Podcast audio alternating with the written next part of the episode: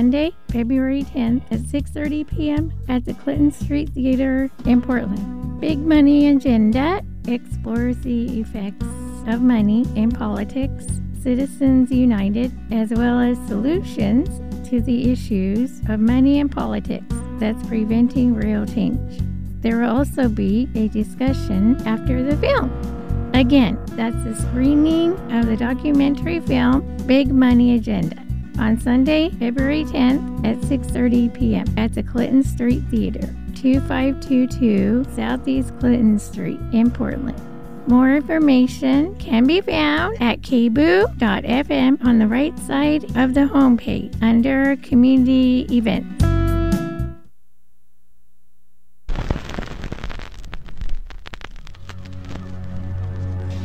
KBOO Community Radio is proud to co sponsor the Reel Music Film Festival through February 16th at the Whitsell Auditorium, 1219 Southwest Park Avenue in Portland.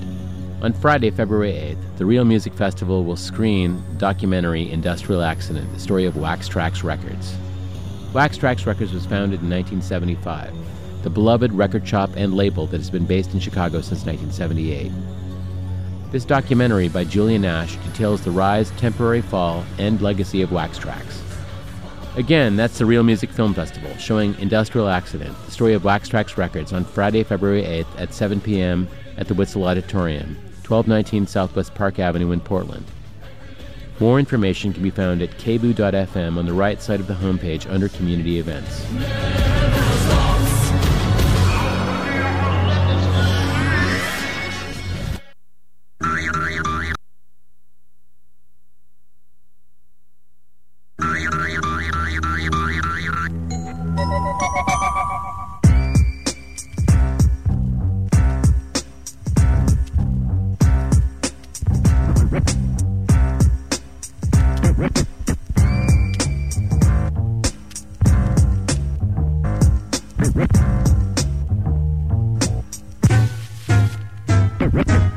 Check this out. Hard Knock Radio coming at you, bringing the noise. This is Chuck D, Public Enemy number one. News, views, and hip hop. This is Sister Souljah on Hard Knock Radio.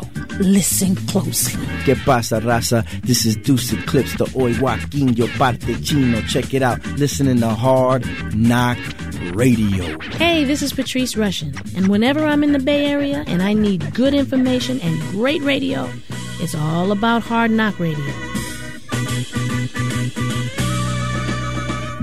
Davey D, Hard Knock Radio, hanging out with you this afternoon. Over the weekend, a lot of attention was focused on the city of Atlanta.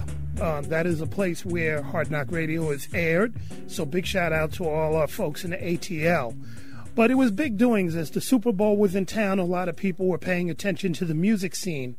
And then, just hours before the Super Bowl, the world was shocked to get the news that 21 Savage, whose real name is Shéyaa bin Abraham Joseph, had been arrested by ICE and that he was placed in deportation proceedings. Now, for many people who aren't familiar with 21 Savage, the artist, that may seem like what's the big deal, but for people who are familiar with his music, and he is very popular, many people had no idea that his immigration status was something that would be questioned. Um, for as long as you can remember, he has been a main fixture in the Atlantic uh, in the Atlanta music scene. People know him. He's referenced all the time. He talks about growing up in the area, etc., etc. But now we come to find out that, according to ICE, he had overstayed his visa and he was in violation of the law.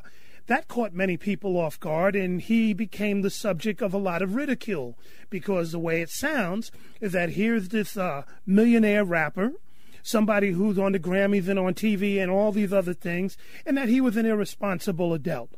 Now we come to find out that he is like almost 2 million kids that are in the United States, that he was brought here as a child, um, someone who was maybe 11 years old. So when his visa expired, it expired when he was 12.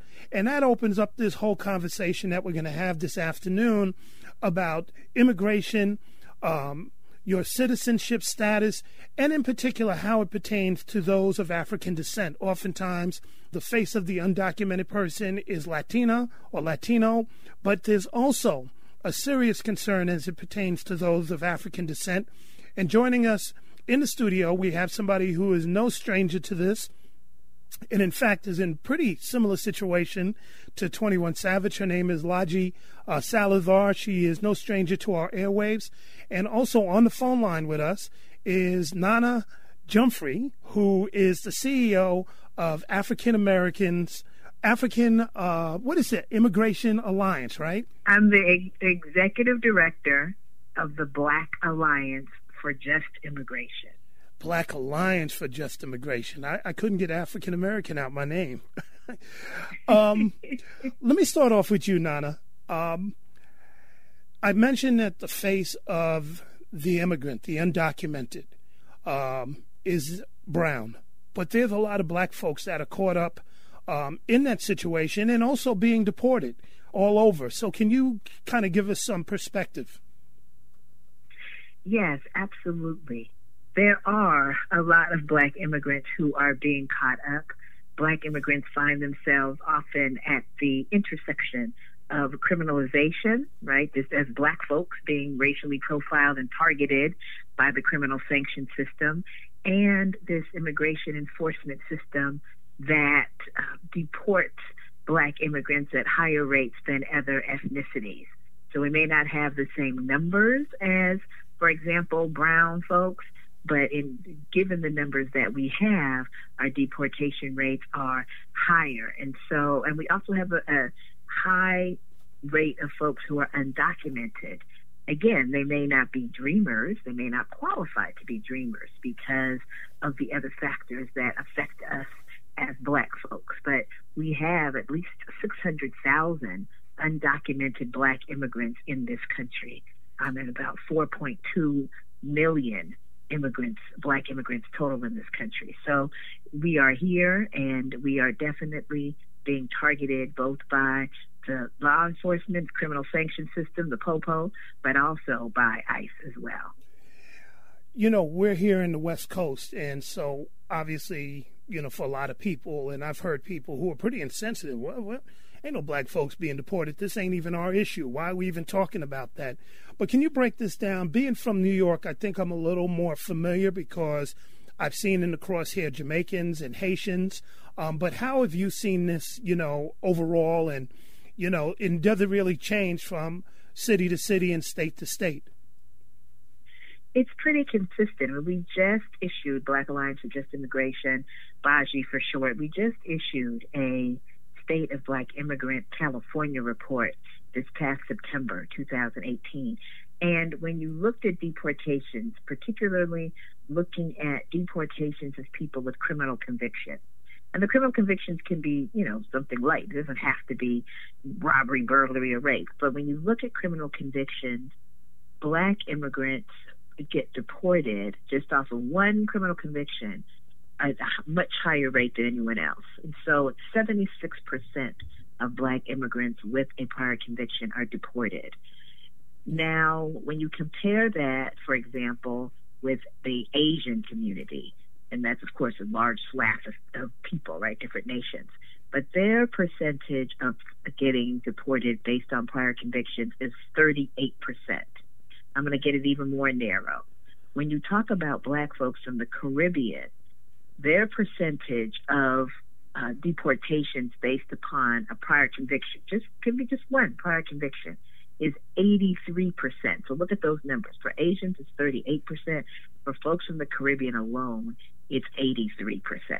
And so you're seeing now uh, large pushback or pushback from various countries. You see that my mother country of Ghana has pushed back um, leading the United States to issue a visa sanction. They're not going to give as many visas, they say, because Ghana is not just wholesaling accepting deportees. Ghana's saying, hey, we want to know that you're not just profiling people, picking them up, and sending them, you know, home. We want to understand really what's happening as you are separating families through this detention and deportation process. And so when you go to the detention centers and you you, know, you see that there are black immigrants there, many of them from East Africa, many of them from Haiti. You know, Haiti actually just that one country um, is so highly affected.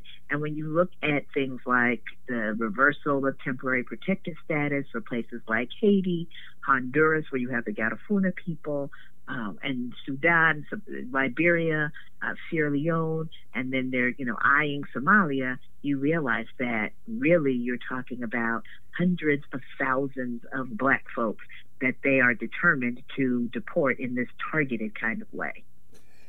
That's the voice of Nana Gyamfi from Black Alliances, uh, Black Immigration Alliance, BAJI, as you said, right? Black Alliance for Just Immigration. David, I'm gonna make you write it down. yeah, I, you know, unfortunately, I don't have a pen where I'm standing at, so I'm gonna ask you to repeat it again. And so it ain't my fault, you know. It's uh, okay. Uh, I want to bring in um, uh, Laji Salazar. Uh, Laji, uh, the immediate response when they heard about uh, uh, uh, 21 Savage, the artist, was, well, why didn't he just apply and why didn't he just, you know, uh, you know, get his visa taken care of and all that? And it seemed to me that there wasn't a real understanding of how arduous a process that is and what the limitations are, et cetera, et cetera.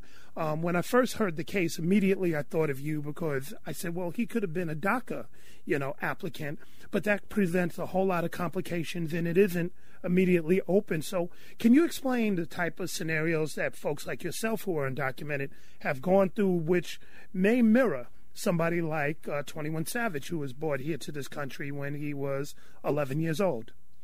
Um, sure. So one of the first things that I do want to say um, is there's a multitude of conversations that are happening. One, um, I really want to push back around the narrative of uh, brought here th- and stayed through no fault of their own. Our parents are not criminals. They made a, a conscious decision to move to a different country in hopes of creating a better future, and so that that idea of through no fault our, of our own, it again continually puts the blame on our parents and it's disruptive in our community. Um, the other thing is that um, one of my first thoughts when I heard the situation is if someone with money and obviously enough money to hire a bomb ass lawyer, right?